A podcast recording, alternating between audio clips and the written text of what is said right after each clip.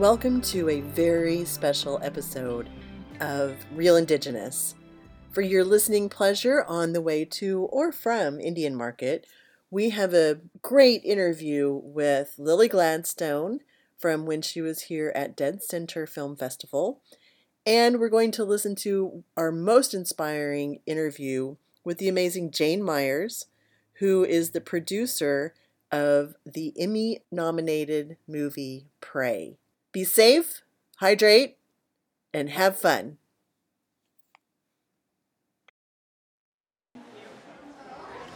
Hey, this is Angela with Real Indigenous, and I'm here with a very special guest. If you want to introduce yourself and tell us a little bit about yourself. Okay, so pitaki. Uh, hello, my friends. My name is Lily Gladstone, and I'm an actress in one of the films that's showing here at Dead Center that we're here to celebrate tonight Fancy Dance by Erica Tremblay and Miciana Alise. And you were also in Quantum Cowboy. Yes, indeed, by Geoff Marslett. So I've seen that one, and it's amazing. It's just such a mind trip. How how was it working in that medium? Oh, it was so fun and it was so freeing. Um, an analogy I and a couple of the other actors now are using when we talk about it. It's like being a kid and wanting to put on a play with your friends and pulling out like a a box of scarves and and necklaces and hats and then just having fun, just making believe, which really we had the freedom to do um, you know, like kids in a way because we knew the animation was going to fill out what we were trying to sketch. Um, and it was just it was just incredibly fun. Yeah. So fancy dance is this something that's a personal project for you? Yeah, fancy dance is is personal across a lot of different like platforms, I guess. Personal in the sense that as as an artist, Erica is a director and a writer that I will work with as long as we're both working and as long as we both want to work together. Um, I worked in a, a, short that she did, Little Chief, based upon her mother's experience, which I believe we're also seeing tonight. Um, her mother's experience being a teacher in small town, rural reservation um, elementary school, and you know, not too unlike a school that I went to, that I grew up in. Um, so the characters that Erica writes feel very familiar and very lived in, and I love the way that she works. She makes the kind of films that I personally, as an artist, want to see made. And then Fancy Dance, just in terms of in terms of how it draws a quote unquote unconventional family, but family. You know, there's there are a few other films that can really get to the heart of how special that niece auntie bond is. And that, I mean, that really is what inspired Erica to make the film. Um, Erica, after we made Little Chief, took a break for a while from filmmaking to go study and revitalize her Cayuga language with Six Nations in Canada. Um, she was there for three years prior to COVID, working on revitalizing her language, and she picked up that the word for auntie, kind of like it is in Blackfeet, um, we don't really have a word for auntie uncle like like in English. Um, in Cayuga, and you know it's similar in Blackfeet, but in Cayuga the word for auntie is other mother. So she really wanted to get to the heart of that um, that matriarchal, maternal, feminine connection that is so damaged and hurt and erased by like patriarchy mm-hmm. and doing so in a way that's really you know it's a love story between an aunt and a niece and it's centered around a missing sister and you know missing murdered indigenous women persons children two two spirits it's it's an issue that in some way impacts and touches every every native's life. You know, we, we all we all know somebody, maybe in our own family, maybe in our own like immediate family, but definitely we all know people from our community who who fit that and we all feel the injustice of that invisibility and the frustration of how the systems that are created by this this patriarchy mm-hmm. that has uh, created the nuclear family that has, you know, wedged itself in and pried apart in a lot of ways indigenous ideas of community and family and continues to do so. You know, awaiting the, the ICWA decision. that's mm-hmm, that's uh, that's that's a big reason why we made this film is we wanted to crack on crack into you know a very sympathetic humorous grounded and loving look at a post colonial family that has maintained its strong matrilineal bonds and, uh, no matter what, maintains those strong matrilineal bonds. Quiana, for doing that, I appreciate it. And break a leg.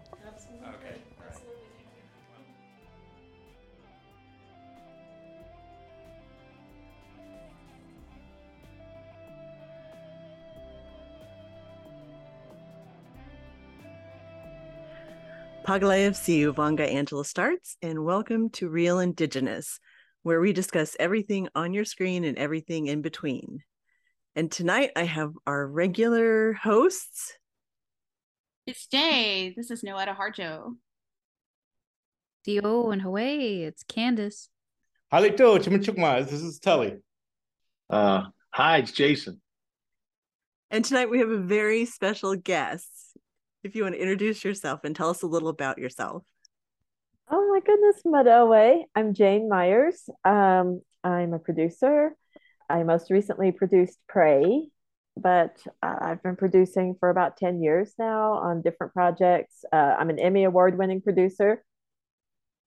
And uh, I'm Comanche and Blackfeet, originally from Oklahoma. So very proud to be doing this podcast with all my Oklahomies.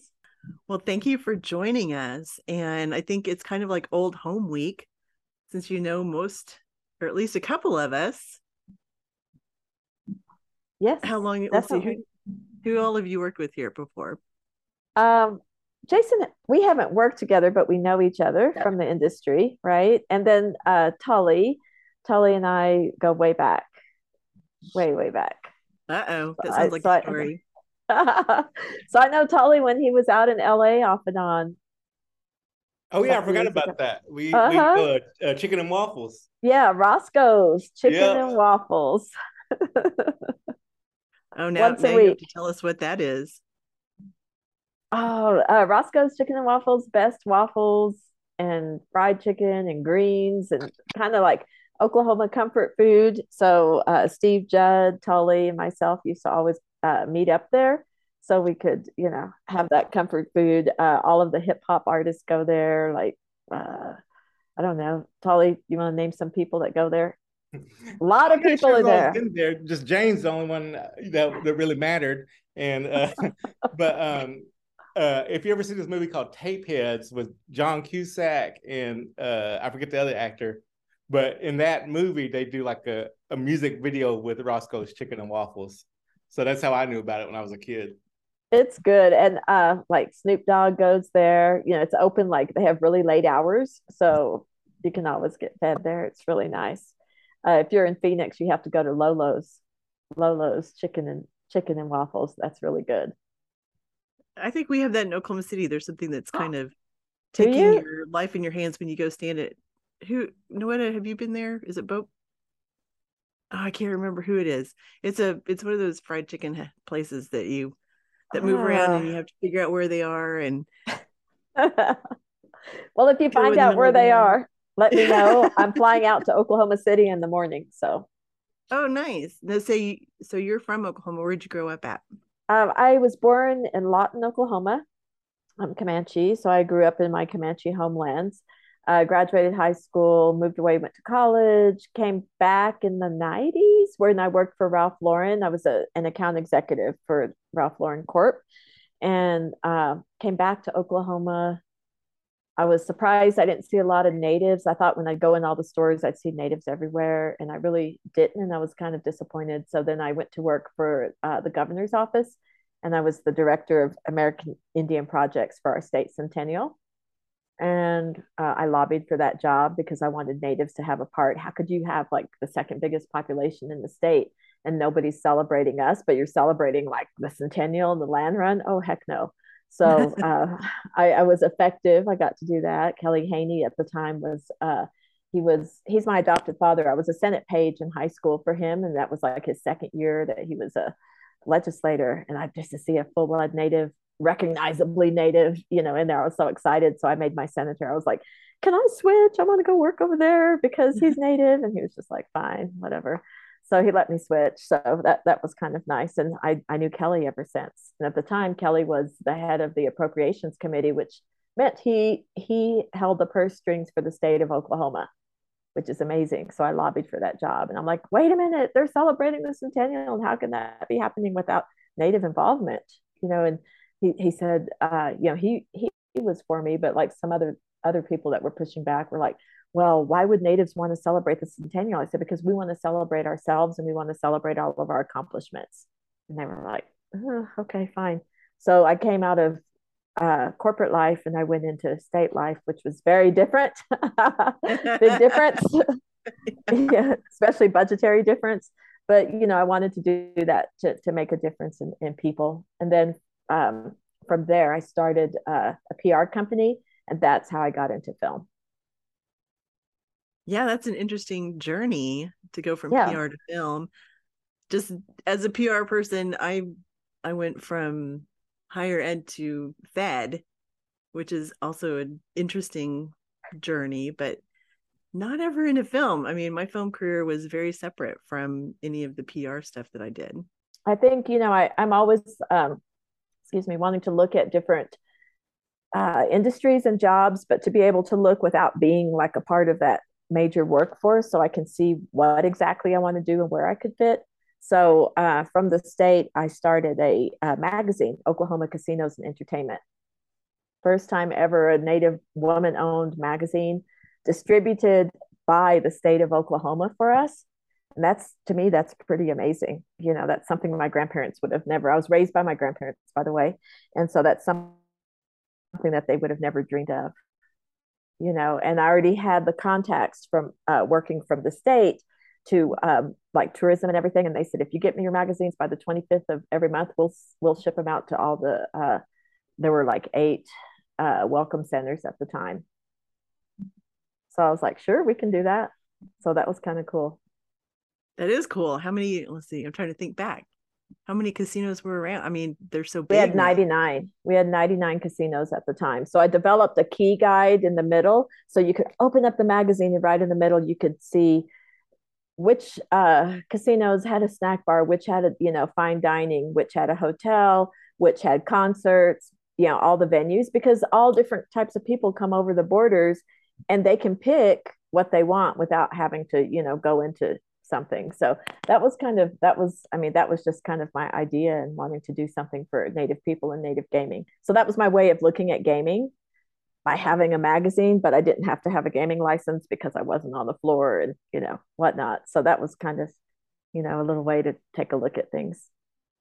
Yeah, that's cool. That's a lot of uh, information gathering and compiling and trying to translate to those people that are just stopping in to wash their hands and take a break.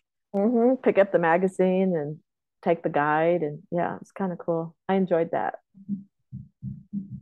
Is that magazine still around? I don't think so. I think it changed and it's called something else now. But no, in fact, when you met me in LA, I was still running it from LA. Oh, okay. So when I lived in LA, I was still running the casino. Yeah, I'm sure I've seen that magazine around because I remember yeah. seeing something similar, and I didn't know that you uh, ran that because that's a good idea to have like yeah, yeah, have like a whole guide of like where to go and who's who and what's what. It's almost like those things you find in uh, Las Vegas and those kind of places where you just say, "Oh, here's where this show's going to be, and here's where the you know the food that gets the five stars are, and all that." Yes, but you have to remember we're in the buckle of the Bible Belt, or we are the buckle of the Bible Belt. So um, I kind of uh, I was able to use the entertainment factor and enter. Uh, so like whoever, what concerts were coming in, we would do those interviews with people, you know, so that way people, oh look, there's so and so coming in at a concert. Oh my gosh, Faith Hill, I want to read this story, but yet you know it had the all the native gaming stuff inside. Yep, creativity. You have to be creative and like think outside of the box. My my thing is what has not been done and why hasn't it been done and can we do this so that that's my thing. I always want to do something different that nobody has done before. So, so what took you out to LA? Um, I started working uh, in the entertainment business. So when I had the magazine, well, when I was working for the state, you know, I had to go visit all the tribal leaders and all the different tribes, and people were always trying to hire me. You should come and do this event for us, or you should come work for us. And I couldn't because I worked for the state, and that was the constituency, you know, the, the tribes were and the tribal leaders. So uh, I said, okay, when my contract is over and the centennial is over, I'll open my own uh, PR company, which was Jhane Myers and Associates, and we uh, dealt with tribal uh, public relations. And so that's you know I, I just opened that little thing in uh, Oklahoma City. Had about five people working there, and we just melded to whatever project we had. So I got a call from from music for from Larry Gatlin wanting me to handle some thing for him in Oklahoma and in um, in Florida with the Seminoles. And I said, sure, I can handle that. And um, so I, I thought, well, gosh, this entertainment industry pays a lot more, right, than just basic, you know, public relations in Oklahoma. so uh, so I just kind of like threw my name out there. I started like, you know, promoting, you know, my company out to everyone, like all over East Coast, West Coast. And then I got a call from Mel Gibson uh, for Apocalypto, and that's how I got into the entertainment because I worked. Uh, nobody did. Uh, now I I call it, um, you know, um, community like you know doing community relations to tribes for films. You know, uh, Native community engagement. So I like to think that I coined that phrase because we did Native community engagement for Apocalypto. And he asked me to plan a whole tour for him across the, the United States. And I said, sure, I can do that so that was my first big like big big client and when i started doing that i was like oh i could do this this is fun you know so uh, so that was that was great and that's how and then i uh, interviewed for a job at the institute of american indian arts and that's where tully you met me because i had an office in la called the american indian national center for television and film so i was their first director so you went from apocalypto to I I kind of doing everything, but uh-huh. you're also you're also are a fashion person, a fashion what do you call it? Fashion designer? Is that the term? No, no, I don't really I don't I don't know. I don't really say I'm a fashion designer. It's kind of, you know, I worked for Ralph Lauren for uh, as an, a senior account executive for nine years, the Ralph Lauren Corp. And the funny thing is like you know how native people i always want things to come full circle and you always go oh if i did this 10 years ago w- will it ever come full circle or how how does that work so now i am actually on the board for ralph lauren's uh, external advisory committee you know on uh, it's, it's, american indian and indigenous uh, uh external advisory council. So i'm on that for the corporation but in 2019 because my son's a model in la philip um, he was reached out to by Ralph Lauren to be in a um, into in, in the holiday ad, and they never had a real Native American family from Oklahoma. So uh, my two daughters and uh, Philip, we were all in that, and uh, that was pretty amazing. And then they said, "Why is your name familiar? Like Jhane Myers, Jhane Myers. Why do I know this?" And I said, because I used to work here. I was in the company. And they were like, oh my God. they said, they said, why did you quit? And I said, I quit because I had Philip, I had three children within four years. So see, I constantly challenge myself. Oh my so goodness. I had I had three children in four years and I, I felt like I was never at home for the holidays. So I ended up um, quitting Ralph Lauren or I, I resigned from Ralph Lauren because I wanted to be home with my small children and enjoy family life and the holidays. And so, um, and they look, they said, and look, it was Philip that brought you back to us. So then the pandemic hits. And when the pandemic hit, I get another call from Ralph Lauren. And this is before I was even on their advisory council. And they said, You're a producer, right? And I said, Yes. And they said, We're behind on shooting our, uh, our uh, fall campaign. If we give you a budget, can you shoot your family uh, out in Santa Fe and handle the whole shoot for us? I said, absolutely. And so they sent me the budget. I hired all natives. You know, I, the majority of people were natives that were shooting on this. Yes. And so, I mean, like native hair, hair and makeup, native uh, wardrobe, native. I mean, they sent huge trunks of all the clothing and stuff. It was, and I rented a friend's ranch here and we shot uh, for one day on the ranch. And because we had had like I guess I wanted somebody. I, I had my father drive in, you know, from Oklahoma, Jim Myers, and I had him in there. So it was it was Philip and I and uh, my dad, and that was kind of the last big thing that we did with my father. He passed in May just this past year, but it was so cool because they were like, "Oh yeah, you're," you know, because I already knew their philosophy. I knew what it needed to look like, and so I produced it, and I would be looking at it, and then okay, and I'd be in my outfit, and I'd run in front of the camera and be walking in, you know, and uh, so that was kind of interesting because we shot still shots, we shot. Um, video, we shot uh, audio like that whole day. We did all these different parts that they were able to put together. That's a lot. So things come full circle. So just know that. so is that going to make you want to direct a feature film that you're on your Oh, people ask me that. I don't know. I love producing because I love people and um, now I always try to like sneak myself into my film projects, you know, because I'm leaving a footprint for my grandchildren and future great grandchildren. And uh, so I was just sneak in there some way. I don't know. You know, I've directed, you know, some little things, but I don't know if I'd want to direct a feature.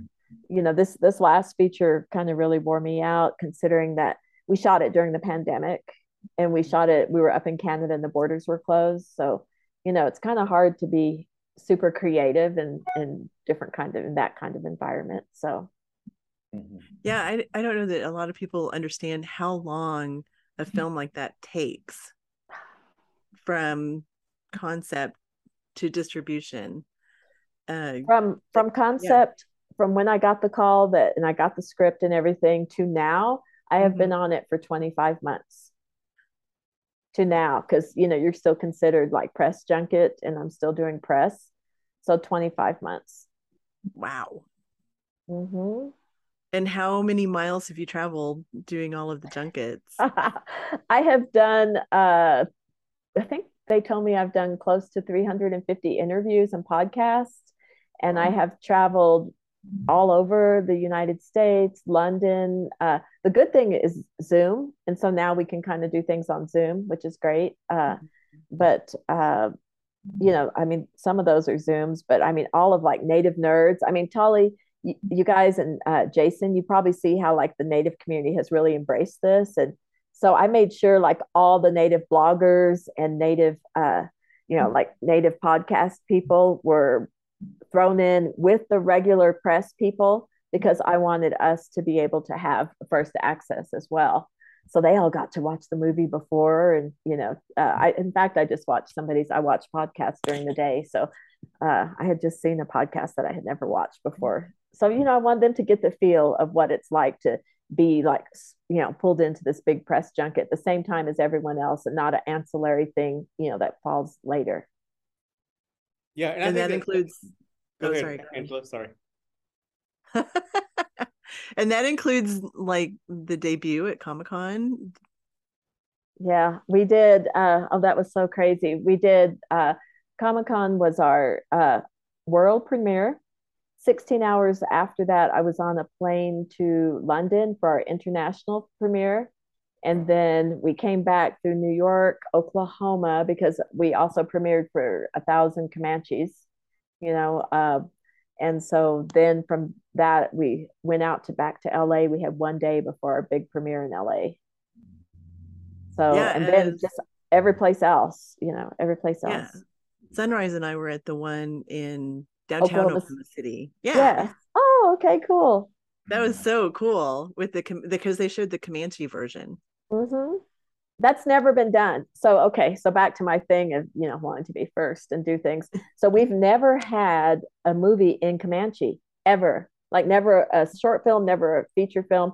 Um, so for me to be able to get this done is like really amazing. Um, and we have never had. There's never been a native film that's been. I mean, a, a film that's been in the native language at the time of release. Never when they did Star Wars, Star Wars was what, 25 years old, you know, 30 years old. When they did Finding Nemo, it was 20 years old. Mm-hmm. You know, mm-hmm. so it's kind of like an afterthought. What's something cool we could do? Oh, let's try to do this in a native language. No, this is brand new. We want to do it in a native language now. So my thing is like shifting the paradigm. So mm-hmm. now when there there wasn't like a there wasn't a footprint or I couldn't call anybody and say, how do you do this? Because it was so different.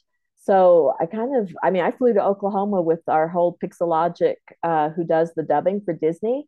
I, I flew with them to Oklahoma. We brought a, our, our top two language speakers, uh, Dr. Catherine Briner and Guy Narcomi, and we recorded language tracks here in uh, there in Oklahoma City at uh, what's that sound studio in Oklahoma City? There's a couple. There's one in Midwest City. There's one like right in the middle of Oklahoma City, uh, but we recorded it there, and yeah. then I took it back out to LA. So I mean, that's yeah. like phenomenal. So, and all of the actors did their own dub, right? Mm-hmm. That's why we had to record di- guide tracks, so they got the dubs and they got to hear it. So now things are different. Like I think when they've done other movies, they've had native uh, that tribe speakers, and then they cast them in the roles.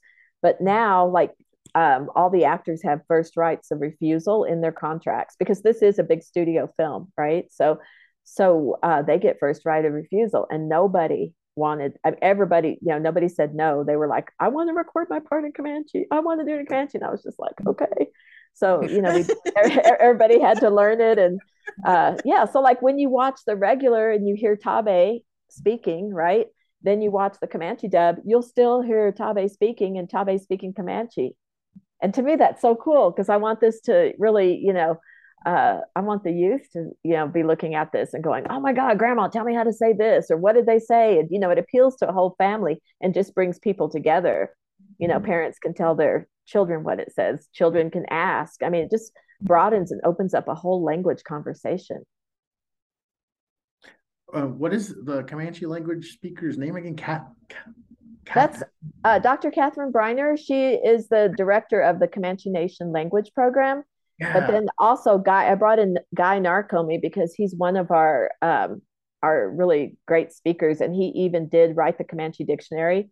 So um, you have to remember it's period. So it's in the 1700 and language 1700s and language evolves guy was raised by his grandparents and he speaks an older comanche kind of like i do so like he and i could understand like you know these older words so we needed to use older words in there because it's not like a totally evolved into what it is today right so yeah. you know we wanted to try to you know put some of that period uh, comanche in there as well yeah, yeah, I mean, Guy, we're buddies. Uh, you know, Guy. go over to uh, eat at Phyllis's house all the time and and um, I had uh, worked on a short film with him during that uh, that American Experience mm-hmm. thing, and so he he was he's he's interested in filmmaking, so that was good to have him get out there and do that. And, uh, he did a story about like the the, the Comanche runners, and it was a really good story. I'd like to see that being done as a like a a pic, uh, you know kids book or something. I, so if you talk to him, drop in his ear, say do it in Comanche language because it was really good what he did. I'll do that. He, I think he's just taking a Jhane break right now. we all need one now. Because we got the, uh, you know, we got we got that done in two months, which is record time. We still had to because you know this this film was um, scheduled to go on to Hulu, so we had a deadline for Hulu to get all the post and everything else done to the Hulu standard, right? But when they said we could do language, I had two months to do it so like Guy lived out in California for I don't know, like four weeks, maybe three or four weeks. Mm-hmm. We were in the sound booths every day. I mean, it was a big thing because if you think about okay, you're putting it in Comanche. We did everything but the dog bark in Comanche. Because think think about when Naru's walking through the camp, when she walks up that big embankment, she's walking through the camp with her uh, fish and um, and you hear all those people like crossing in the background talking all those people have to speak. So guy was out there and he uh, we had to have um, those are uh, just like voice um, people that do voiceover and everything. So we had about 10 of those people all different ages and he had to teach them different comanche phrases. So you could see them walking through and you know oh good morning. Hey are we going to go hunting today? Oh did, how did your hunt go? Oh did you grab some wood? Oh let me uh, you know, let me brush your hair. I'm going to comb your hair before I send you out. Just, you know, like what people talk about. What do normal people talk about in the morning in a camp? So all, you know, not just our actors and the, the regular dialogue, but it's called Walla. So all of the Walla had to be in Comanche language too.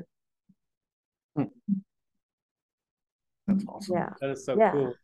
So I was just gonna say like the uh the I've been the Dr. Catherine, is that her name again? yes. Yeah, I've been following her on social media like for a while, and I she's so passionate about uh, our language, and it's just really kind of nice to see like this end up being like a big project that she takes on, and yeah, if there's anyone that would be, I can't imagine anyone else being more passionate about like trying to you know do this correctly, you know, than her, and Mhm. I know how hard that that would be because you know, like I mean, there's so like I've talked about language before. How I myself have got frustrated trying to do a language program, like a Comanche language program here in Albuquerque, and there was like all these different, like you were talking about. There's all these different kind of like factions and, and families, and it's like, well, we speak it this way, and this is what the dictionary says, and I'm just like, ah, it's like this thing's gonna die while we're all bitching at each other. You know, it's just like,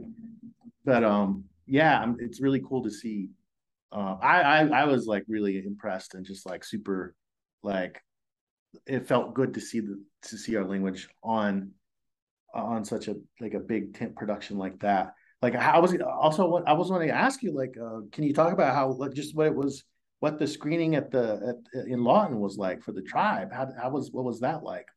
anytime we've had a tribal screening, you know, um, I mean, because of course I'm enrolled Comanche, you know, and so any um, Comanche and Blackfeet, eh, but I inherited my grand my grandmother raised me and she was from Montana, so I inherited Blackfeet. I have some Blackfeet land, but I've always been enrolled in Comanche.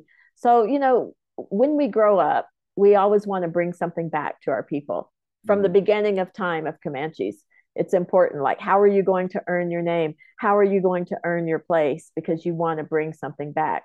Mm-hmm. And since I started in film and film researching, like Comanches are portrayed so horribly. We're the savages, we're the sidekick, we're, you know, hostiles, we're all of these different things, and never like really, never really portrayed as a people. So when I first got this script, it was kind of a rough, you know, script. Juanita Pahdopony had looked at a very early script, probably like four years ago, four or five years ago, and she and Dustin Tahmahkera and the script evolved and it changed and then when i came on i just wanted the world because you know people are like oh it didn't go in theaters it went in hulu. Guess what? When it went to hulu it went around the world all at once. I mean the world got to see what comanche people look like what they hunt like what they fight like what they argue. Do brothers and sisters argue? Absolutely. Do you know young people argue? Absolutely. Um, they got to see and they got to hear what Comanches sound like. What does our language sound like? What does, you know, so that to me, that's like, you know, I, that was just my, my thing where, you know, I'm like, I want to change this and change this paradigm on how we've been portrayed in film since the beginning of time. What kind of, you know, warring, you know, people burning everything up and, you know, whatever. So I wanted to kind of change that and make the other people look like um, so like the Comanches could be the prey, the other people are the predators. You had the French, they're all dirty and just, you know, killing everything, leaving it all over, you know. Um, you know, you had all of these other different different aspects. So for me, it was, you know, really important because I knew like the potential of it coming out. And you have to remember at the time when that deal was made, all the studios were closed. Nobody was filming anything. Nobody was because it was the pandemic. So, you know, when you get offered an opportunity, it's kind of like a gamble. Okay, should I take this or should I not take this? If I take this, I can go and make a movie and that's what I want to do. So, okay, I'm going to take this. And while I'm up there, I'm going to make it like the biggest and best possible. And one good thing about the border being closed, none of the executives could come up and visit. well, that yeah, I was was going to ask about that. If there was a little bit of creative license, Total used creative license. There Are you no kidding? thumb on top of you. Yeah. when you were uh, when we started this out and we were kind of you know getting started just now you were saying oh how does it feel back to be an independent film and i'm like making this film was almost like being an independent film. Even though we had the big crew and the big budget our creative team was small. Me as a creative producer dan trachtenberg as the director co-writer our writer was still in the states. You know we it was small just small. So you know we got to do things. I mean we had to problem solve just like tully like you do on sets jason like you do on sets. You know we had to problem solve uh, because we were doing testing. Okay so i'll give you an example So one day, um, Dan was like, you know, I wanted when Naru's walking up the the embankment going to the camp, I want a man and woman riding on the horses. And I'm like, okay, so why do we not have that? He said, because we don't have a woman stunt person. And I said, well, I said, well, why can't we get one? Because they have to be tested 24 hours. They have to test negative and then they have to come on set and test negative. And I'm like, and he said, that's a whole day. And I wanted to shoot that today because we were shooting two different scenes that day. And I said, oh, well, wait a minute. I've been tested and I'm negative. I'll ride the horse in. Mm-hmm. And he was like, You will? And I said, Oh, shoot, yeah, absolutely. So I knew the other guy, he's a famous rider from up in Canada. And I said, Let's go ride. And that one horse that I'm riding, the polka dot one, I used to ride that every weekend up there because it, a friend of mine owns that. And so uh, that's the horse that was in Revenant, actually. Remember the horse that jumped off the oh. thing and then he was inside? That's that's Taffy. Taffy's a male, but why Taffy is named Taffy, I don't know. But um, anyway, so I said, uh, if I can ride Taffy, because I'm used to riding Taffy, I'll ride Taffy in. So see, it's just like being on an independent. It's like, yeah. you know, we have to get this shot. We have all this crew. We have all these things, but we don't have a woman rider. And I'm like, yeah, you do. And you have a woman Comanche rider. So if you look in the beginning, when you see those two horses and the woman has a cradle board on the side of the horse, that's me. And that's like being an independent because independent, you do everything and yeah. anything. Like, what do you need? Like, how can we keep moving so we don't waste money and we, you know, use all of these things to the best way possible? And I did that. I went to wardrobe, threw on a dress, leggings. You know, they just saw me from the back. I wore my hair down long, just like this. And I rode the horse in. And we filmed it on the drone. Multitasking. Oh, yeah. Yeah. It's just like, you know, I mean, it's like almost be that this film was almost shot like an independent film. For me, I felt like it. Yeah. It's pretty bad, eh? well, it's very, you know, ind- indigenous ladies, we get stuff done. Absolutely. Yeah, I didn't want to lose the light. And, um, you know, up there, the lighting's kind of funny because you're so far up. Uh, starts, if you're shooting at night, it starts getting light about 4.15, 4.30. Mm. Yeah. Because it already starts turning pink and twilight and everything. So like they, the, the night, the nighttime isn't very long. Mm-hmm. So, you know, we had long days to shoot the day shots. And so we could pack in two or three shots, you know, in, in one day. Wow. Yeah. So how, yeah, how would quiet. you do it? Tell me, tell me. how how would you do a company move? I mean, you're kind of out in the middle of nowhere. Yeah, um, all of that equipment and yeah we just have to keep using it. Uh, we actually shot the majority of uh, the film on the Stoney Nakoda Reserve. So my grandmother was Blackfeet, um, uh, Gros Ventre, and Nakota, but Assiniboine, you know, Assiniboine, Nakota. So it was kind of interesting because when we made the deal to shoot up there, they had never seen a Native woman producer.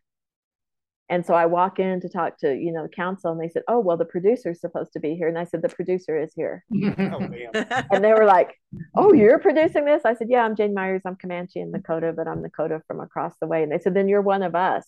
So it was really amazing for them because it was empowering. They're like, usually like it's uh, how, how many people watch this or who who watches this because they say usually it's a white guy like you know that comes in here and you know, talks to us and makes a deal. And, and they saw a native woman walking through, you mm. know, and it was just like, whoa.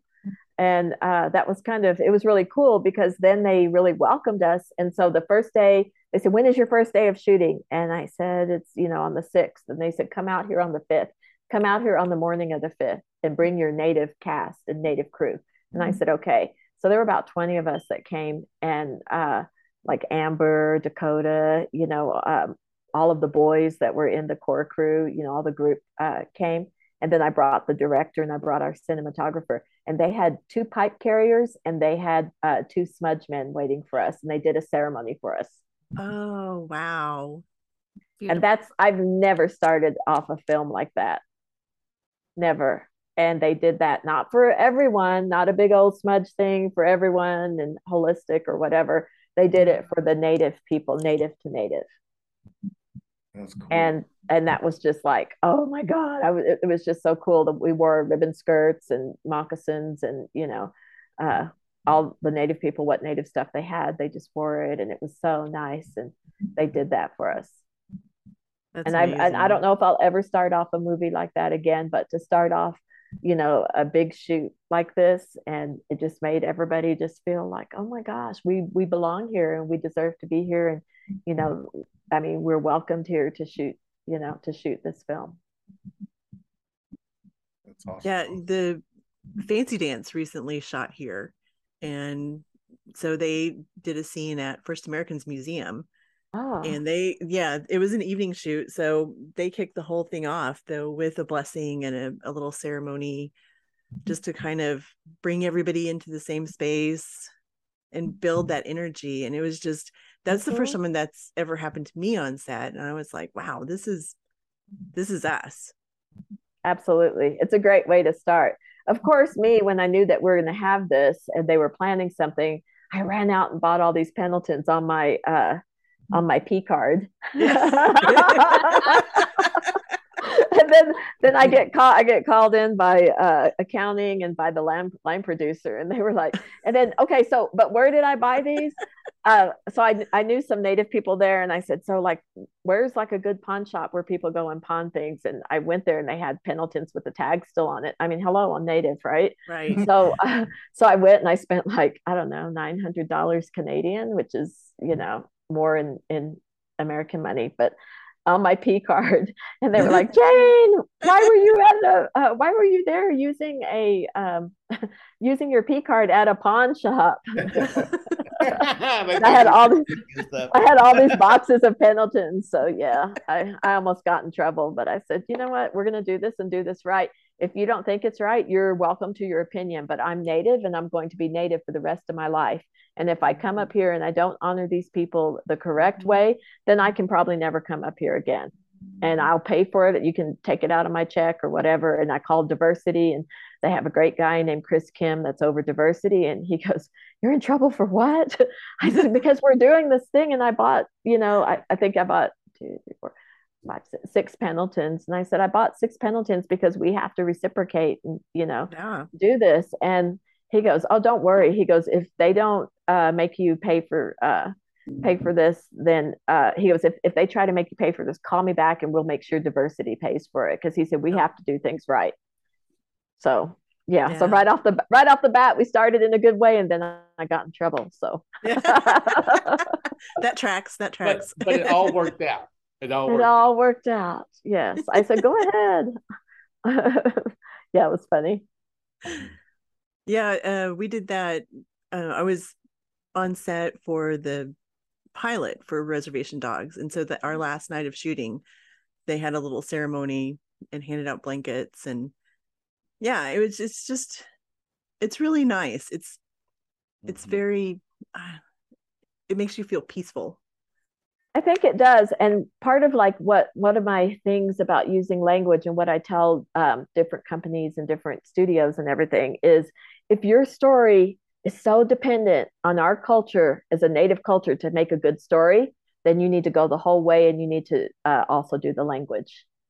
Yeah. You know, don't just half do it. You know, and, you go go the full way and use the language. If you need our our culture so bad to make your story,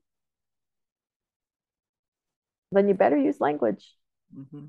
Yeah, and that's always been the misstep of non-natives whenever they come into our native world is that they kind of throw themselves and take over and all these kind of things into like having you as this advocate was like you know the other blessing of it because you mm-hmm. know we don't always have our native people as producers. We don't always have our native people as directors. And so they have those kind of people who know and understand why we need to do this stuff, the reason for this stuff. It's it's it's a part of our tradition. It's part of who we are. And that's kind of just, you know, the P card things. I, I mean, anyone who's ever worked with budget probably like always comes to those heads whenever it's like dealing with indigenous communities. Said, well, how can we get all this stuff?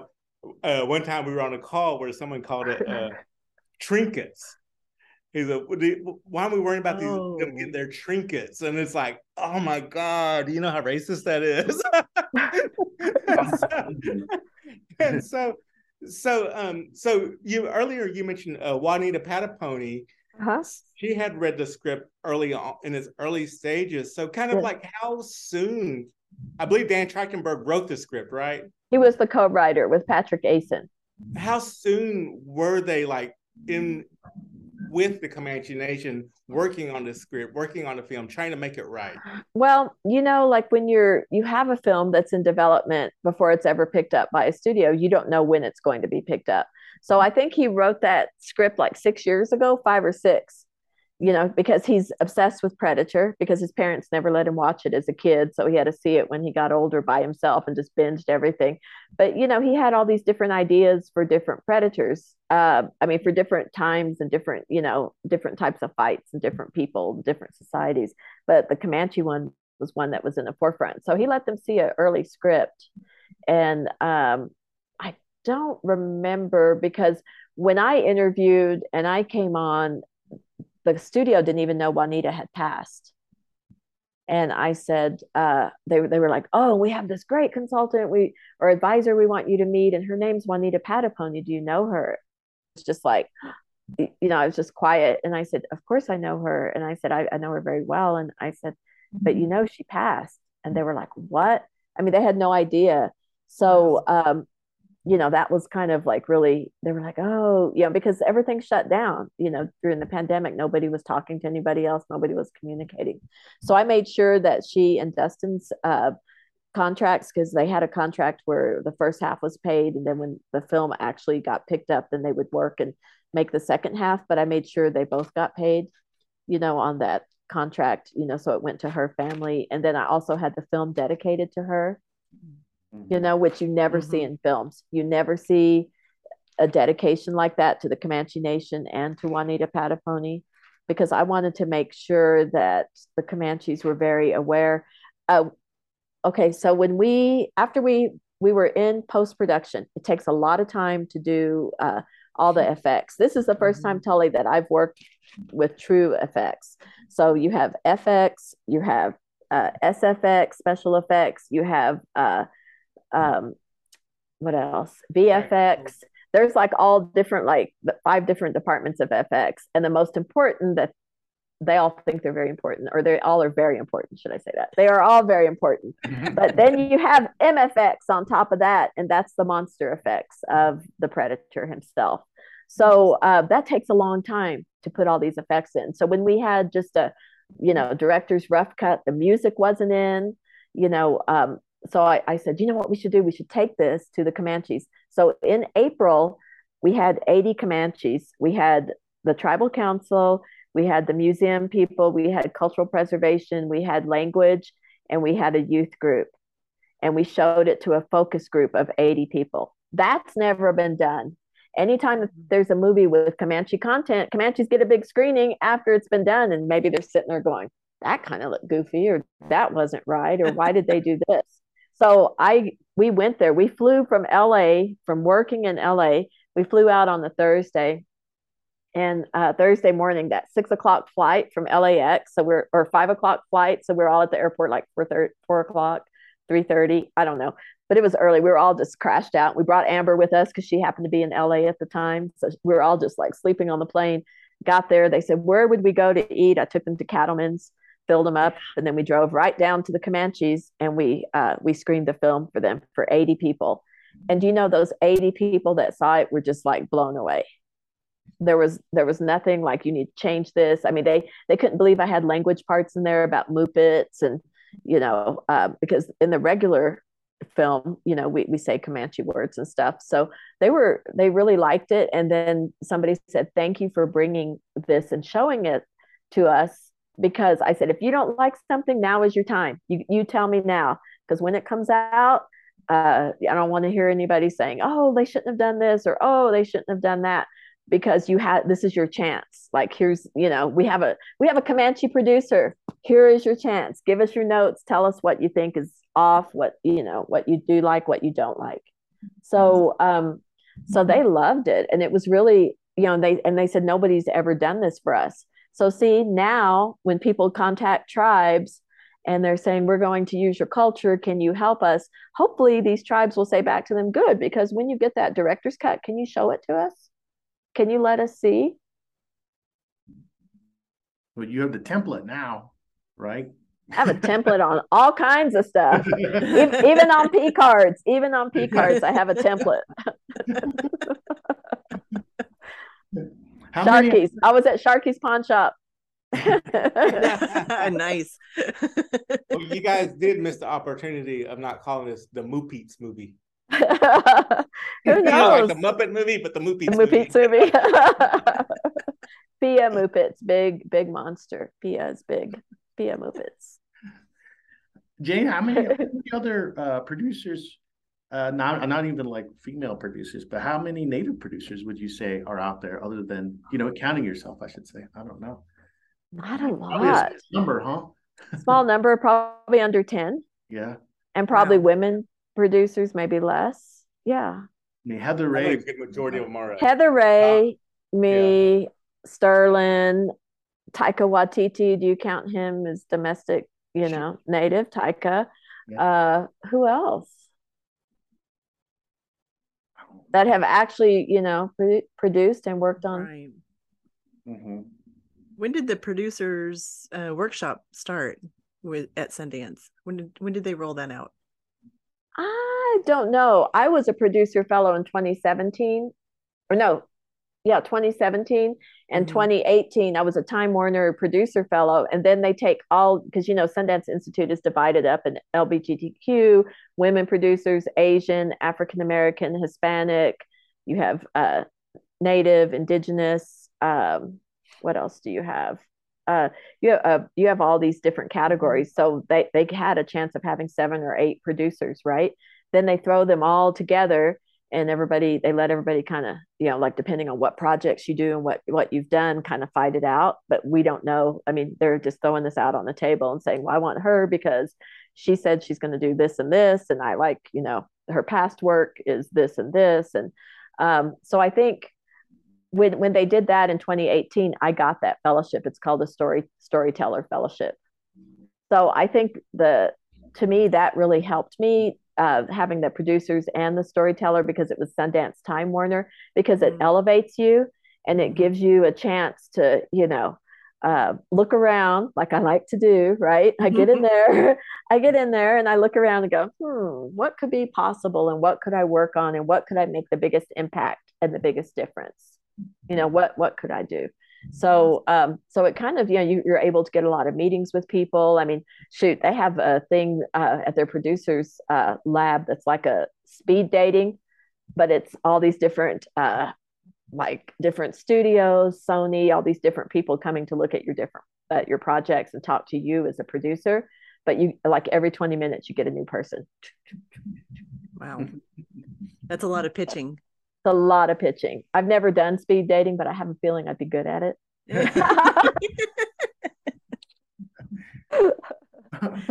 and maybe for our listeners that aren't quite familiar with a producer and what all they do and how they become one, maybe you could explain that for people that might be interested in becoming one. Oh, look, Tully's gone. I was just going to say, Tully, why don't you explain this? Yes. Uh, well, producing, I personally, I've done all kinds of producing. I've done line producing. Um, I've done, you know, just regular producing. Um, I've done, I like create personally, I like creative producing because I'm a fine artist and I'm also a traditional artist. So I know how to make traditional regalia and beadwork and everything. So um, there's many different types of producers. I've been an associate producer before. I've been supervising producer. Right now, I'm, I'm supervising producer on a project for Universal. So the supervising means like a lot of work because you know everybody comes to you and asks you, you know, are we doing this? Or how should we do this? Or what do you think? And you know, so you're over like every all of the other you know uh, components of it to make sure everything drives. And like you know i think i was the i guess i would have been the supervising producer slash line producer for the ralph lauren project. So you know i mean i've done every type of every type of producing. And you can't really put yourself above i think anything that needs to be done like when i go into a project whether it's a big studio or a corporate project i still work like i'm on an independent because i want to be hands on mm-hmm. you know if it's going to fail it's going to be failing because you know uh, i was right there. It's not like oh i'm in my hotel room and you know deciding and i'll show up. No i'm on set every day. I'm there for all the meetings. I'm there to see what's happening and how we can fix things. So i think that's that's really important because um, for native people not enough people see us in those type of roles and we have to take ownership at at some point you know like we can't uh, be in this wish mentality i wish they would get it right. I wish they would make you know a good film about us. No we have to be in there helping make those films happen. Mm-hmm. yeah I, I, I, truly believe that and like you're advocating and the way that you the work that you did as a producer of this movie shows a lot of what we can do and what we can aspire to and, and, and how we can approach these movies with these large companies. Did you just set out from day one to just make sure because sometimes like when i step up to someone who's carrying the cash i'm kind of a little bit nervous like uh you know uh can we do this right? You know but how was it for you to like step up because you know you always have that that sense of like oh shit i don't want to like step on any toes and make people mad or were you just like nope i got to do it right i got to get it done and this is how it has to be done. When I first read the script, uh, Dan had always origin he had always wanted this film to be all in Comanche. So across the top it said all dialogue in Comanche, and I'm like, yes. Before I even read anything else, I was like, this has potential. This has, and I'm a big fan of action films. You know, I grew up seeing The Predator. I was a, a young lady when the first Predator came out, and you know, I was like, oh, it just blew me away. And just seeing, and I wanted this film, just like Dan did, to be like the first Predator you know, where it's just an action adventure, you know, no really uh, craziness, but you know, like smart, you know, how you have to figure your way out and how do you fight? Because, you know, here you have like a 110 pound girl. There's no way she could like kill the predator, but you know, she's smart enough and she knows how to put things together. And to me, I wanted that to be like an underlying thing to people going, whoa, Comanches were really adaptable, right? Comanches were adaptable because native people we had to be adaptable to keep up with you know our t- the takeover and the cultural changes and everything so i wanted people to see you know how the the adaptability of comanche people and uh, when i first read the script there were no horses in there and you know they're like well horses cost money and then we have to get an extra uh, you know insurance for that and see if you're a producer and you're like no it, the story needs to have that we had horses like so i'm sure when juanita read that first one there were no horses in there. And when I read it, I'm like, you're talking about Comanches. We're a horse culture. We're one of the first tribes to have horses. We have no horses in there. And one of the best scenes is Taabe on the horse, you know, like uh, dodging all those arrows. And then his fighting, he's shooting and he's shooting the predator and he's sliding in and pulling out the arrow and reshooting it, doing it again. He's using one arrow, just shooting you know over and over and to me that was like oh my god that is so cool because you know that that's a scene that wouldn't have been in there if i wouldn't have said you know we need to as comanches we have to have horses where are the horses mm-hmm. so no i didn't really it was big budget but i think when i first came on i would go into every department and start working with them and people were kind of like oh my god i don't think jhane thinks i know what i can do you know like are my department heads because I was working with them, right? But I'm used to being independent and I go and work on anything anyway, right? So then later it kind of got better because I start teaching classes in the um, costuming department, you know, and this is how you roll the fringe, this is how you cut buckskin. And boy, they had some really talented people. And Stephanie Porter, Porter was our uh, costume designer and she did Free Guy. So she worked with action heroes. And I said, we have to make her look like an action hero, you know, even though she's in native things and here's the colors you can use. I mean, I swatched out like earth colors and earth paints for them. So I gave her all of this, you know, like knowledge and palette. And man, she's brilliant. And she just like, we had several different outfits and we'd be trying them on uh, Naru and everything, trying to see how, you know, what worked best. But I mean, I liked it. Hopefully they liked it. You know, they liked the fact that I was in and hands on and everything. Mm-hmm. So I mean, that's what I was up there to do. And there was nothing else to do. Let me just tell you that. restaurants were closed, no restaurants. you know, COVID was bad. I mean, it was like either I'm working or I'm in a hotel room and I'm not just going to be spending my time in a hotel room. oh, and that's probably like a cause of anxiety too, because you're wondering, all right, I, I I need to be out there just to make sure everything's working right and doing right. If you just sat at the hotel, at oh, absolutely. I know. Oh, what happened on set set today? No, I'm there. I knew what happened. Mm-hmm. Yes.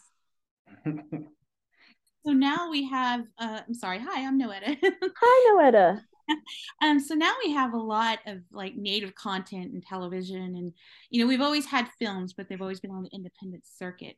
Where do you kind of see this trajectory going with not just you know the hands-on approach to producing and, and getting the camera people behind and every, the sound people and all the costumes, but I mean just in the right in like the creative process, like the from from pitch to to on screen you know do you see it growing? I mean are, you are more oh, and more big time. I think what you're seeing is a model of uh, successful shows you know like sterling harjo's show reservation dogs you know you you you're proving to everybody that there is an audience for it and then it can be done. You know then you have prey. You know, people are always saying because i pitched tons of native projects and they're like hmm that's a good project, but we don't know where it fits. We don't know where it would be. And you know what I would say? Put us on the top. Just put us on the top then. You don't know where it fits, put it on the top. Well, but we don't know what the audience is. And would it appeal to Native people? And are they a movie going audience or are they, you know, now it's streaming? Are they a streaming audience? Crazy thing is, you know, because some people are like, but it was on Hulu. It doesn't matter because Hulu, we have access to a lot of numbers, right? So when we first came out, they were like, well, we're not sure exactly where we want to put this. So we think, you know, so many millions of people will watch it by their 10th week. 10th week. Okay. So they they called Dan and I for a meeting and we're like, why do they want to have a meeting with us? The movie's only been out for like not even two weeks. It's been out for 10 days. You know, or actually was out for 11 days and they wanted a meeting. And I said, are we in trouble? Like, what do we do? And, you know, because like Disney was on there, Hulu, 20th Century, you know, we're just all like, and we're the only two, you know, a producer and a director, like I said, small creative team, right? Mm-hmm. And they said, so we projected you, what we projected for you in 10 weeks, you've done uh, 2 million over that in 10 days. Wow. Whoa. 2 million over in 10 days. Amazing. And, uh, and I said, well, I've always told you, put us at the top you know put us at the top. And and this film was at the top for hulu. It was the biggest uh, release that they've ever had in scripted or uh, reality or movies. Biggest blew the doors off of them. Just i mean they didn't know what to do. I mean it was so big. And they're like how are you doing this? The native communities when they watched it because it was positive they embraced it. And they were like how did you do this native community engagement and we really didn't do Native community engagement other than uh, putting Native people and podcasters and newspapers and tribal newspapers in with everyone else, right? You know, mm-hmm. we don't want anything separate for us, created separate. Give open that door and put us in with everyone else. So all of those people were mixed in with everyone else because I wanted them to have the first access, to have the chance to do the first review you know, I um, I think this one uh, lady named Johnnie Jae. Do you know Johnnie Jae? Sure do. She, he was like, okay, I have to tell you this because she she recorded us on a, her her podcast, and she said I was skeptical. She she had Dan and I on there. She said I was like a Predator movie with Comanches. Like, how is that going to work? And she said, and then I'm watching it and I'm crying, and like on the third time I'm crying, I'm like, why am I crying during a Predator movie? you know, because it was just, you know, like you see things that we as Native people, we don't see ourselves, we don't see our culture, you know, represented correctly. And so, like, to answer your question, I'm sorry, I'm like go long instead of short, but uh, I think the trajectory is amazing because you have really good models and positive models that it can be done. Like, mm-hmm. all of this can be done. So, it not only hopefully it'll uh, inspire filmmakers to go you know what? I want i can make a movie like that. This is mine and it has vampires or this is mine and it has you know something right? So i think it inspires filmmakers on native filmmakers on one side but it also woke up studios and they're like whoa we want to see who has native content because look at this. Hulu had this and we didn't have like a huge budget but for me it was tully it was like a huge budget because I've never had one in the multi multi millions. You know, I mean, even when we did Words from a Bear, our initial budget was seven hundred and seventy five thousand, not even a million, right? So right. It, it was like, okay, and I've got like how many millions, and I'm get to make this, and oh my gosh, so you know, it was like, oh, this is great, and and by film standards, it's not like a Tom Cruise movie, you know, that has you know a couple hundred million, right, and a big budget But for native Mhm. people, imagine what our creatives can do if they get a budget up in, you know, 80, 100 million dollar budget to do a movie. Can you imagine what kind of movies native creatives can uh, produce and direct and write? Oh gosh. Because because right now we got Taika who does the uh, Marvel movies, and so we do have that, and that's always been the thing that we've always talked about as native creatives of like, just there's an audience out there for us, and it's and it's start especially showing that within the streaming platform is that you know you don't have to have everybody show up, but just enough people to show up. And you know we're a high population of people who talk about our stuff talk about the Mhm. stuff we like. And even for someone like if there's like a million people like me who just wants to watch something because there's indian content then stuff's going to be watched Right. and so then if you bring in a franchise there there's going to be the the the uh the the sci-fi fan i don't want to say nerds they might get offended but i'm a nerd so There is there is native nerds. There's native yeah, nerds. native nerds. There's Johnnie Jae nerds right right, right here on our podcast. All of us. What do you call it? All of us, indigenous. Geek girls. Nerds. I like that indigenous. Okay. Yeah, indigenous. Dr. Francis And so- Pueblo, he coined that. Yeah, and so you have like this built-in audience, especially with the Predator movie, which is everyone knows about the Predator films. And so I was kind of upset that they didn't release in theaters because I was really wanting to see it on an IMAX screen. Mhm. But it's still a win for us, you know? Mhm. It's a huge win. And the fact that it really kind of opened up that demographic for all streaming services because, you know, Hulu said, I don't know, we've had a huge jump in subscriptions in Oklahoma, New Mexico, Arizona, all those high native populated. And I'm like, you know why? Because those are native households that are subscribing. And then this is a predominantly, um, like, I guess the demographic is predominantly male from like 11 years old to 100 who watches the Predator franchise, right? All male. Now, because of Hulu and streaming, 40% is female. 40%. That is So, what does that say? Girl power. Ah Yeah.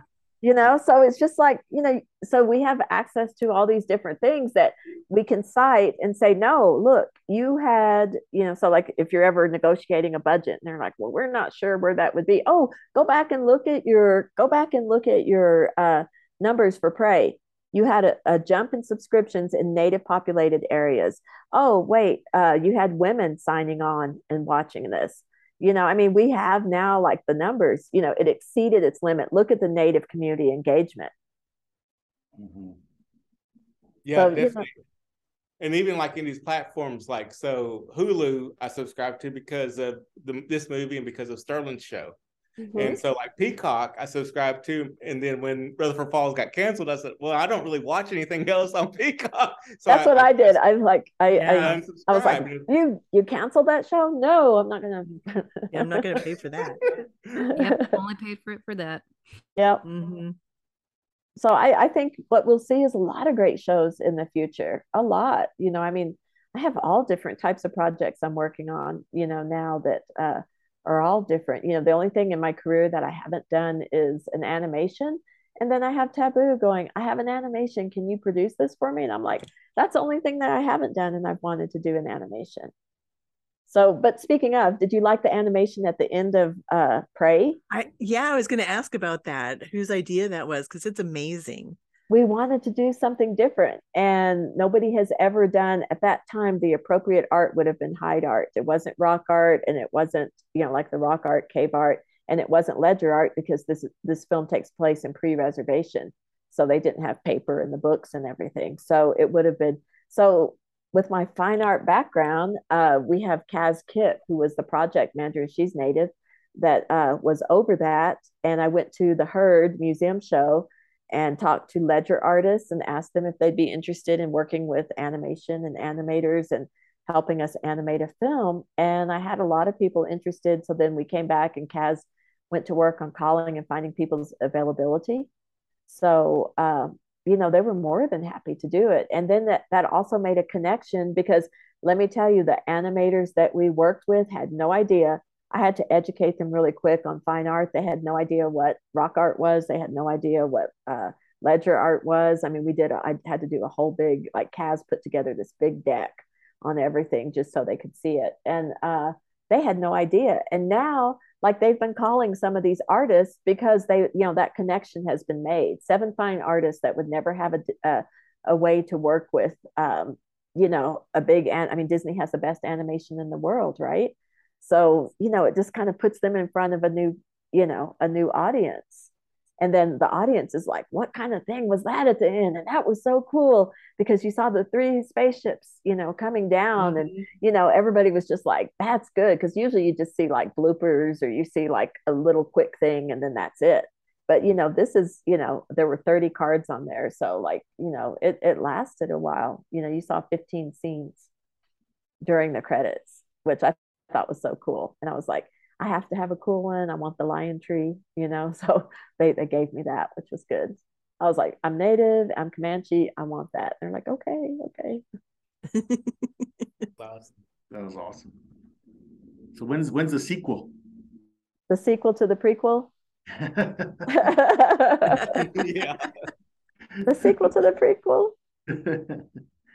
I mean, there has been speculation that there is a sequel. I don't know that. Well, not a thing official. I guess people just really wanting a sequel. They want it. They want to follow the story. They they love Naru. You know, I mean, just think this is the first time that we've had a woman hero in this franchise.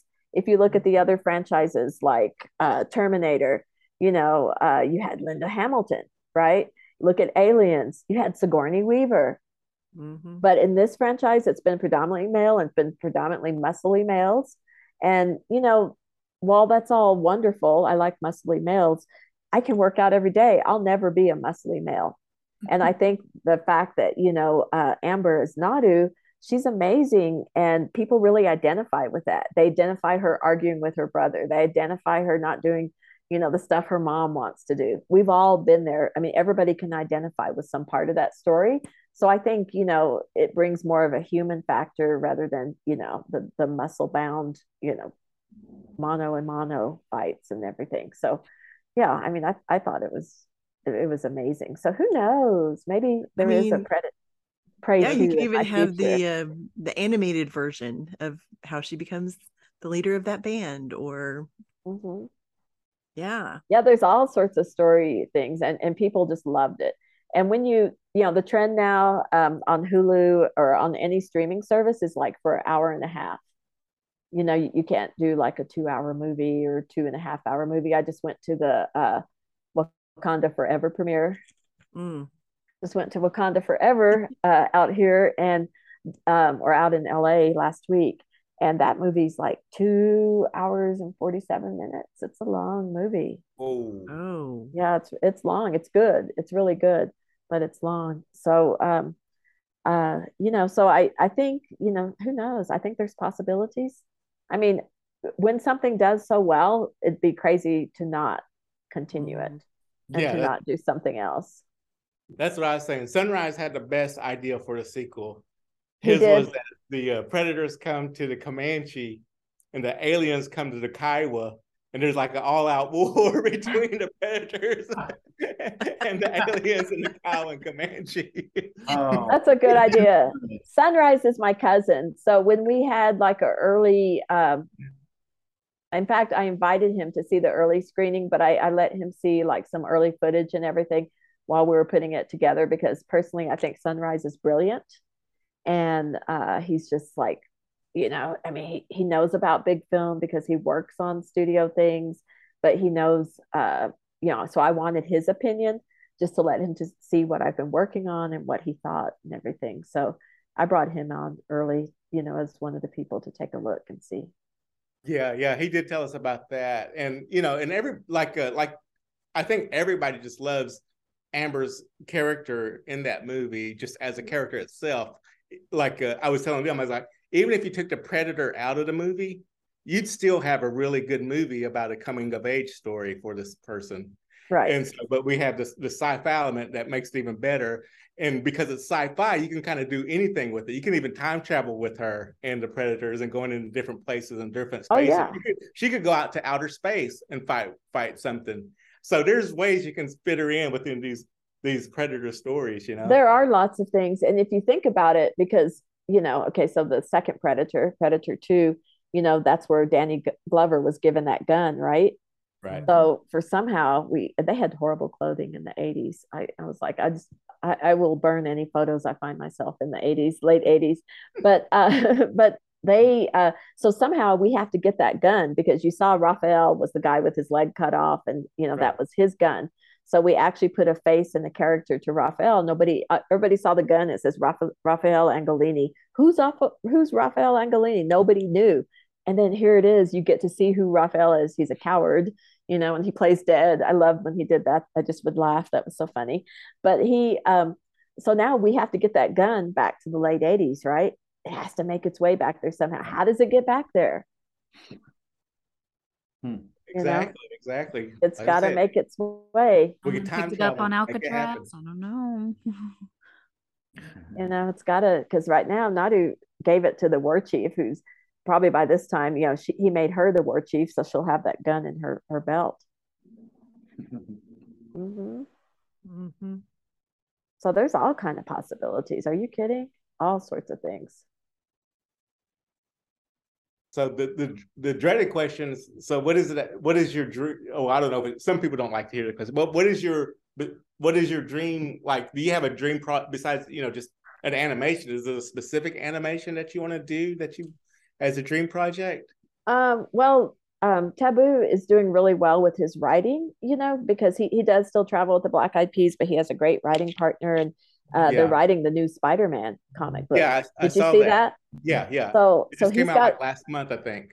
Yeah, so he has a, a idea for you know his own character that kind of came off of his character, mixed race, you know, part native, grew up in the city, kind of thing. So, um, you know, I, I think that would be a cool project to do. Um, you know, I don't really have an animation dream project. I think that I try to make anything that I get my hands on or I get hired on to do, you know, make it somehow elevated from what it was when I first received it, right? Like, you know, how, how can we tweak this? How can we make this bigger? How can we, you know, do this to, you know, like for the best, for the best thing to change the paradigm for Native people. You know, I want Native people to be inspired and I want Native people to be who produced this? A woman produced this? A Native woman produced this? You know, I mean, it just kind of goes along with the the girl power of uh, Amber, you know, as Naru. So um, I don't know. I, I don't know what else I'll make. You know, I, I have, like I said, a few other projects from on my slate right now, and uh, but you know, nothing. H- how can you top something like this? You know, I'm how, sure you'll find a way. I'd like to try a few things. Yeah, I have a, a few things in here. We need a rom com.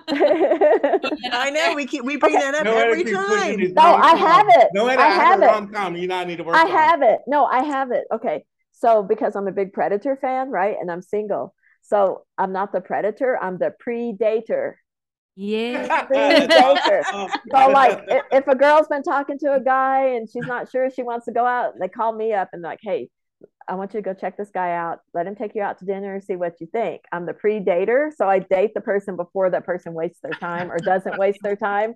And I get back and I go, well, so I went out with him. He's not very much fun, and he, you know, we went rock climbing. He could barely climb, or he wasn't this, or he wasn't that. So I, that's already that's that's the predator, you know, based on Love Is Blind. And uh, when my daughter was younger, my oldest daughter Valencia, um, she's really pretty and she she wanted me to that's when they had date my mom on mtv and she oh, was like i want to submit us on date my mom and i'm like no because i don't want to go out with like potential guys that you're going out with and now it doesn't seem that bad of an idea you know i'm like oh i'll be the predator I would totally hire you for that. Yeah. Yes. and then I like I show up and I'm wearing like my like my outfit and I've got like some kind of predator something on and they're like ah, predator? Yeah I'm the one that produced the predator. Oh okay. You know I mean it's kind of I don't know the predator. So that's my that's my rom-com. There you go. Predator. Don't steal my idea. How are your kids? Because they're uh, uh, uh, when I last talked to them I remember one was talking about directing films and, and and a couple of them have been in films. Is that correct? Am I correct on that? Uh Pishon okay so Wakia is my oldest, and she's a ledger artist. So uh, she lives in Canada. She recently had a tragedy. Her house, their house burned down when they were out of town. So, but but she's doing fine. She just did a commission for the Whitney Museum. Her so her mm. artwork is in like great great museums. Mm. Um, and then after Wakia Jane is Pishan. Pishan did uh, produce her movie. It went through the Sundance Filmmakers Lab. And she went through as a director, and I I mean she she directed her movie. I produced it for her, and that that's called uh, the Daily Life of Mistress Red, and it's about a native dominatrix. Oh, cool. That's because she went. Oh, yeah, no one's ever done it. No one's ever done it. So she went out. She went to school in San Francisco for film school. So she um, was like exposed to all these different communities that she had never been exposed to. Right. So she was like, oh, what if there was a native person, and what if this native person was a dominatrix? And uh, so one of the lines in the film is she whips uh, her her clients. It's like getting her land back one whip at a time you know, because they're all white, they're white male clients. And and the lead actress that played that, if you look up uh, Mistress Red, I think it her website's mistressred.com. If you uh, look it up, um, Jennifer Rader, who was in uh, Reservation Dogs, that was her first acting role. She was the lead in uh, Mistress Red. So it's in its it's making its um, and actually Sunrise was a cinematographer yeah, I think he mentioned that yeah episode or that short short or it was, is it a feature? It's a short. It's a short, it's a but short. it could be made it made into a feature. But you know, when we went and shopped it uh, at Sundance, like on those speed dating things, like people are like, everybody says, "Oh, I have something that you've never seen before," and he goes, and then I mean, they said, and then you look at it and it's something you've seen before. But they said this is new. Like nobody has seen this. This is totally new, and it, it's a comedy. It's really funny, and it's uh, she's very quick-witted and kind of funny and uh, it's like I've been sitting in audiences at film festivals and people just laugh and laugh and you know think think it's really funny. so yeah, so Pishan's Pishan's a hoot. She worked on um, Marvel's Echo, so she just got back from that. Before that, she worked on Outer Range. Now she's going back to work again on Outer Range for Amazon. So she's in the business and with studios. So. Cool. So I mean, people are people are we're getting in there. You know, we're getting in there. And uh, my son is a model in New York, Philip, and he's with DNA Talent Agency, and he models in New York. That's so cool, and we're seeing like these families working in the in the industry now, like with the Midthunders, with mm-hmm. you, with uh, Wes Studi's family, you know, kind of like those old school of the uh, the Barrymores and all that, where uh, uh-huh. have all these uh, different family names that people are going to recognize as. Yeah, as I think the, it would be cool. The dynasty, yeah, like we could, have, yeah. we could have we could have native film dynasties. Absolutely, absolutely, I could see it. Totally. Yeah, like yeah, I mean, yeah, that, that is true. Midthunders, us people just doing different things and working on different projects. So what I like, it, like it. Taking over. That's what we're doing. It's good. what advice do you have? One whip at a time. what what advice do you have for people who want to get into producing? If you want to get into producing, um, I think you should start working. Don't uh, worry about the size of the project, um, and don't try to put yourself, well, I only want to be a producer. Do whatever you can. You know, for many years, I was just a cultural advisor before I actually got to step into producing. And I've worked on all types of productions. So don't like judge a production by its size because a lot of native, um, you know, productions are micro budget but you have incredible talent behind that and it could be like that one gem that could you know be your stepping stone and be your start so um, I think if you look back at my IMDb, you can see I've worked on all different kind of things and all different capacities. So I think the most important thing is start working, get your name out there, practice that five minute elevator pitch. If you had five minutes with somebody, because I have found myself with a lot of different studio heads or at events where you know I've had people that I never thought that I would you know talk to. Like just I went to the Saturn Awards. Gil- Guillermo, how do you say his name? Guillermo del Toro was there. Oh my God! You know he makes incredible things, and you know it's just like so. Have like your slate. Okay, you have three projects. As a good producer, you should have three projects in three different uh, stages at all times Um, I have like four to five right now. So, but but you should have three to four in different stages. I have this one that you know needs some development money. I have this one that's just been written. I have this one that's already ready to go. You know, we have a cast, we have people attached to it, we have a director, we have uh, actors attached to it. You know, it's got all of this interest. So practice that five minute because you never know when you're in front of somebody, and that can make all the difference in your career. And if you're working, you're going to be around those people. You're going to be around, you know, executive producers. You're going to be around studio heads you know, you never know. You could be in the van riding back to uh, base camp with somebody, and they're like, "Oh, who are you? What do you do?" Mm-hmm. You know, oh, well, I'm doing this, but I really produce, and this is, you know, I have this project, this project, and this project, and they're like, "What?" I just had somebody do that recently on our project, and he's an educator, and he ended up being in New Zealand. Well, guess who was in New Zealand? James Cameron, and he was sitting at a dinner, and he had, he goes I'm so glad you told me to have that five minute pitch. He goes, James Cameron goes, So what kind of projects do you work on? And this guy has a really good project. And he said, Well, I developed this and I can tell you about it. He goes, Tell me about it. Now he has a meeting with James Cameron. That's awesome. Wow. You know, because he was ready and he called me. He's like, Jane, I'm so glad that you told me, you know, have that five minute elevator pitch. Mm-hmm. And and he's got he, he's so nervous now because he's he's going to do a zoom with james cameron because james is interested. He emailed he took his information and then james cameron's people emailed him back and said he wants to talk to you. Mm-hmm. and they were both in new zealand. So you never you know you never know but be ready. And if you're constantly working you know whether you know what if you're working as with set deck or what if you're working you know with something else that's fine because you're there and sometimes when there's native content there are no natives around and they're like, oh, we're just going to do it like this. Well, that's your time to speak up. And then also, there are a lot of people that aren't used to seeing natives on set. You might be the only native that they see all day long.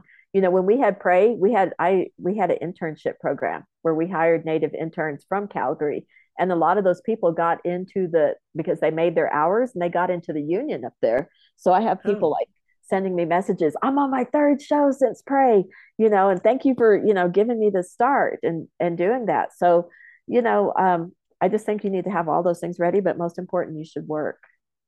Just be there show up and work. I mean jason look at all the same people like have i worked with Blackhorse? Yes. Have you worked with Blackhorse? I mean we always just pitch in together and work on different things. Mm. and you know i think we just all help each other you know as a community. And uh, just be ready go to work if you really want to be in film, go work on film because maybe you, you'll find out film isn't for you. Some people hate production. Some people hate pre-production. Some people hate post. I mm. personally like production. If I can be outdoors every single day during a pandemic, I'm out there. You know, when when we were all like shut in and locked in and stuff. So yeah, I don't think people really realize how much goes into making not only a television show but a film as well. Yes absolutely. Or a six part you know series now. A lot of those uh, six part things are very popular. Yeah. I have I have some of those on the horizon you know and it's like this is like making a movie and a half. When you start looking at it and dissecting the script and everything it's like oh it's like making a movie and a half on this. Um what if, if you could tell us you know what are you working on now? Like what ah, I can't really say, but I'm doing a I'm doing a documentary. It's really important um, because I want more people like to like Sterling is getting a lot of awards. Awards are really important because that kind of solidifies us in Hollywood. So I'd like to have an Oscar. So I am working with a uh, an Oscar uh, winning production company on documentaries, and we're doing a documentary for Universal, which is really good. And um, I have like a project out at HBO. It hasn't been greenlit yet, and couple of other projects. Once you work with, you know, like 20th Century or Disney, they say you're in the family. So they're constantly bringing you projects to see if you're interested in and, you know, what you're interested in. So there, there are some things out there. I produced two shorts when I got back, Rude Girl and uh, Mistress Red. So I have those um, under my belt that I did while I was here. And then I pinched hit for Taylor Sheridan because I met him through Sundance and I worked on episode seven, eight, and nine of 1883. Mm. So, you know, like like I said, go to work. Mm-hmm. Go to work. And it just so happened because I did 1883, now I have a meeting. There's Nicole Harjo, um, who's with Paramount now. and and she just reached out to me today and wants to set up a meeting so like why because you're there and because you're working and you're you know may have not been like the job that i really wanted but you know he was like can you just help me? Because i you know he they needed an advisor and they were trying to find somebody. He said just help me get through these episodes. And i said sure. But i said can i do it? I said i'm in post right now. Can i do it remotely? And he's like yeah you can do it remote and just meet with my departments and and help them. And i said absolutely. So, you know, just because I did that and he's on Paramount, now I have a Paramount, you know, executive. Hey, Jane, we want to talk to you. So you never know. I mean, you just have to be there, you know. Like what does Woody Allen say? I shouldn't even say Woody Allen, but you know, half of half of half of success is showing up, right? Yeah. But we have to show up. We have to show up. And the way that native people are showing up in film, I mean, we're like we're strong. I mean, this is the strongest we've ever been. And people ask me that. They're like, why do you think it's different? Why do you think you see all of these? Because we're prepared now. Mm-hmm. Before, when it was a wish mentality 20 years ago, 30 years ago, 40 years ago, even from the beginning of film, we didn't have native directors, producers, writers. We didn't have the people that could step into those positions. We have those people now. That's why you see the difference because I'm sure Sterlin Harjo speaks up and says, Hey, wait a minute, when he's in the pitch meeting and this is my show and this is what it's going to look like, and someone doesn't understand. And he's going to say, No, this is my culture and this is the way it looks when you live in our tribal community. These are the cars that we drive, these are where we hang out. People like Sonic. You know, I mean, he he can bring that reality because he's standing right there. If they're reading it on the piece of paper and there's not a native person in the room, you know, mm-hmm. it's kind of hard to get your point apart or a point across. Well, and, and the people that we've talked to that are producers and creative natives, they are all dedicated to not only kicking the door open, but holding it open for other creative natives. Mm-hmm. Absolutely. Look at the credits on uh, not our natives weren't just in front of the camera, but we had native people, you know, I mean, even even down to post, you know, Kaz Kip worked on the animation. You had native artists doing the animations. You didn't have somebody just show it to them and go, oh, here, you know, create an animation like this. No, these native artists will create the guides and then you animate the action, whether she's throwing an axe and trying to pull herself up from the, you know, the mud pit, or whether the dog's barking, or whether the ships come in. You know, all of those were were created by native hands. Yeah, and it's even cooler when it's like, for me at least, like I see all these names I recognize. I like, oh shoot, there's Jhane, there's you know, there's Guy, there's you know, all these cats who are a part of the uh, the process, and it's like, oh man, it, it just like makes you, at least for me, it heightens that feel of like just loving whatever you're watching, you know. Mm-hmm. Absolutely.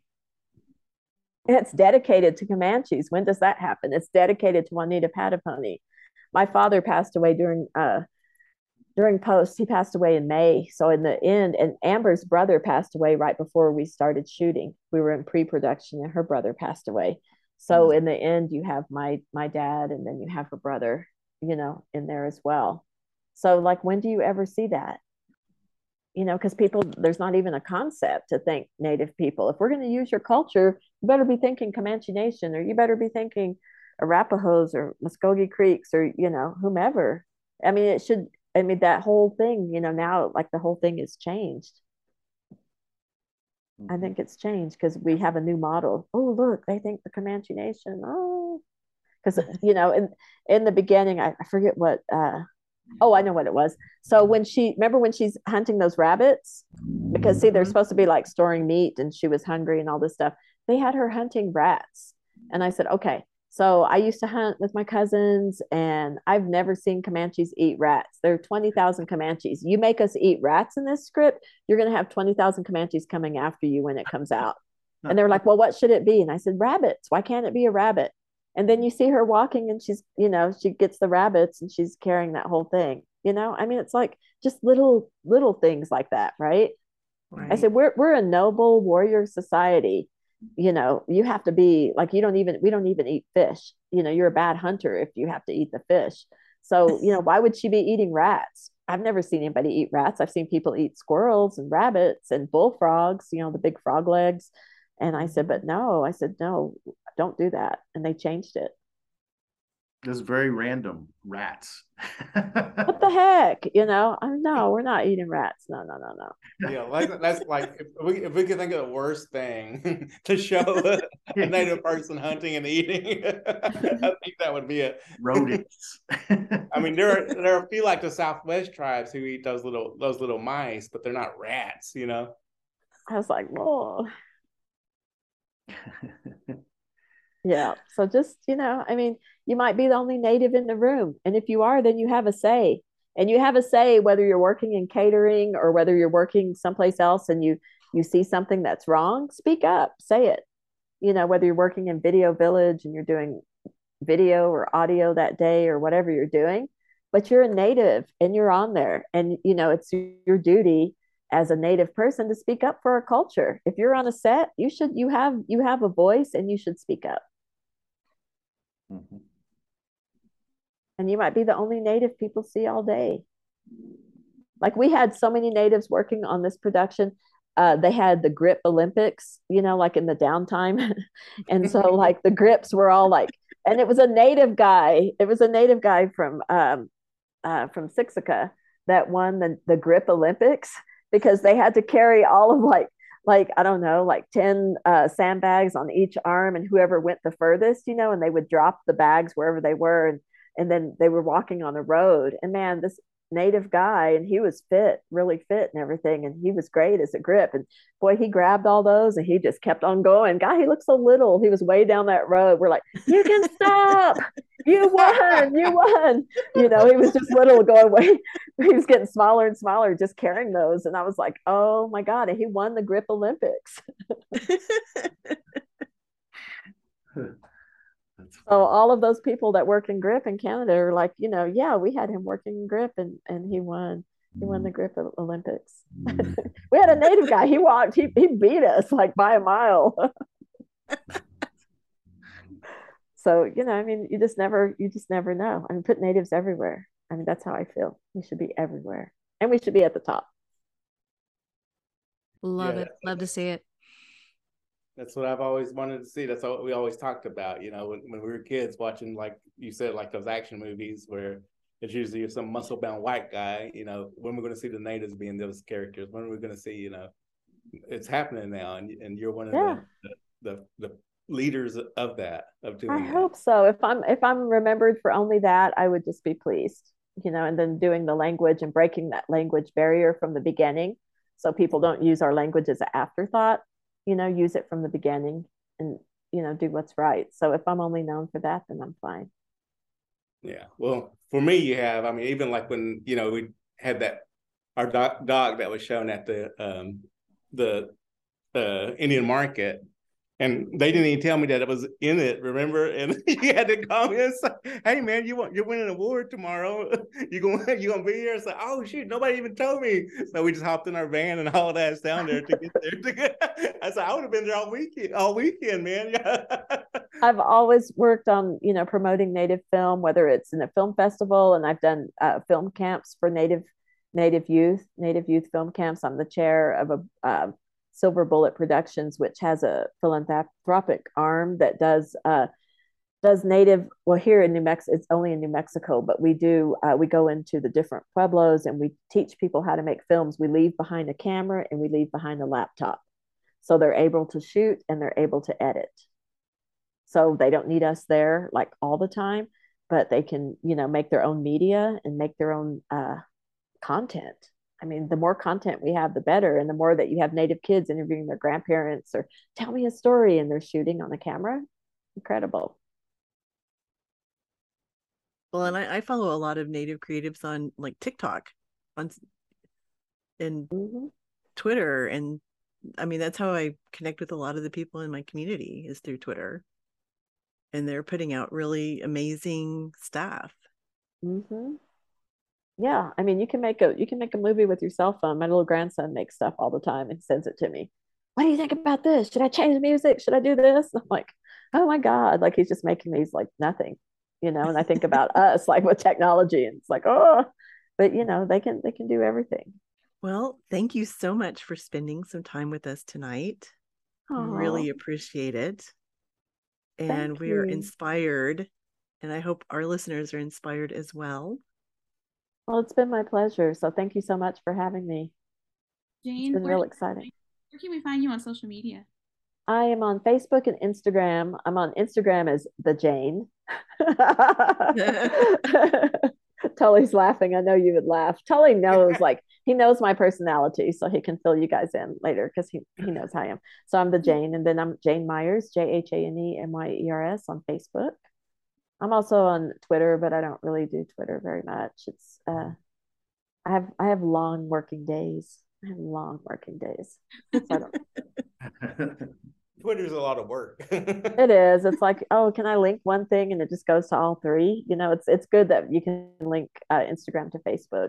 Well, thanks again for joining us, and we will sign off. And remember, don't just keep it real, keep it real indigenous. Indigenous. Only one Ah. person chimed in. I know Come you on, should all guys. do it. Do it again. We, I know. Try it again. Okay, Mute button. Okay. Every, yeah, everybody unmute.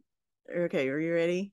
And remember, don't just keep it real, Keep, keep it, it real. real and indigenous. and that's how it always ends up. We have it all.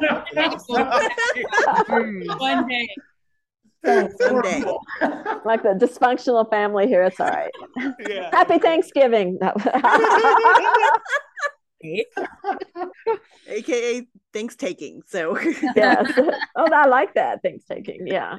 Friendsgiving. I'm like, I don't celebrate Thanksgiving. Thank you. Just have those times off. Thanks, everybody. All right, Thank Jhane, you, have a safe trip. Jhane. Take care. I'll be there tomorrow. All right. All right. Get ready Bye. for severe weather. I heard it's raining. It's going to mm-hmm. rain, right? Yeah, lots, Okay. a lot of fun. Yucky. All right. See you later. Bye bye. All right. Thanks. Later.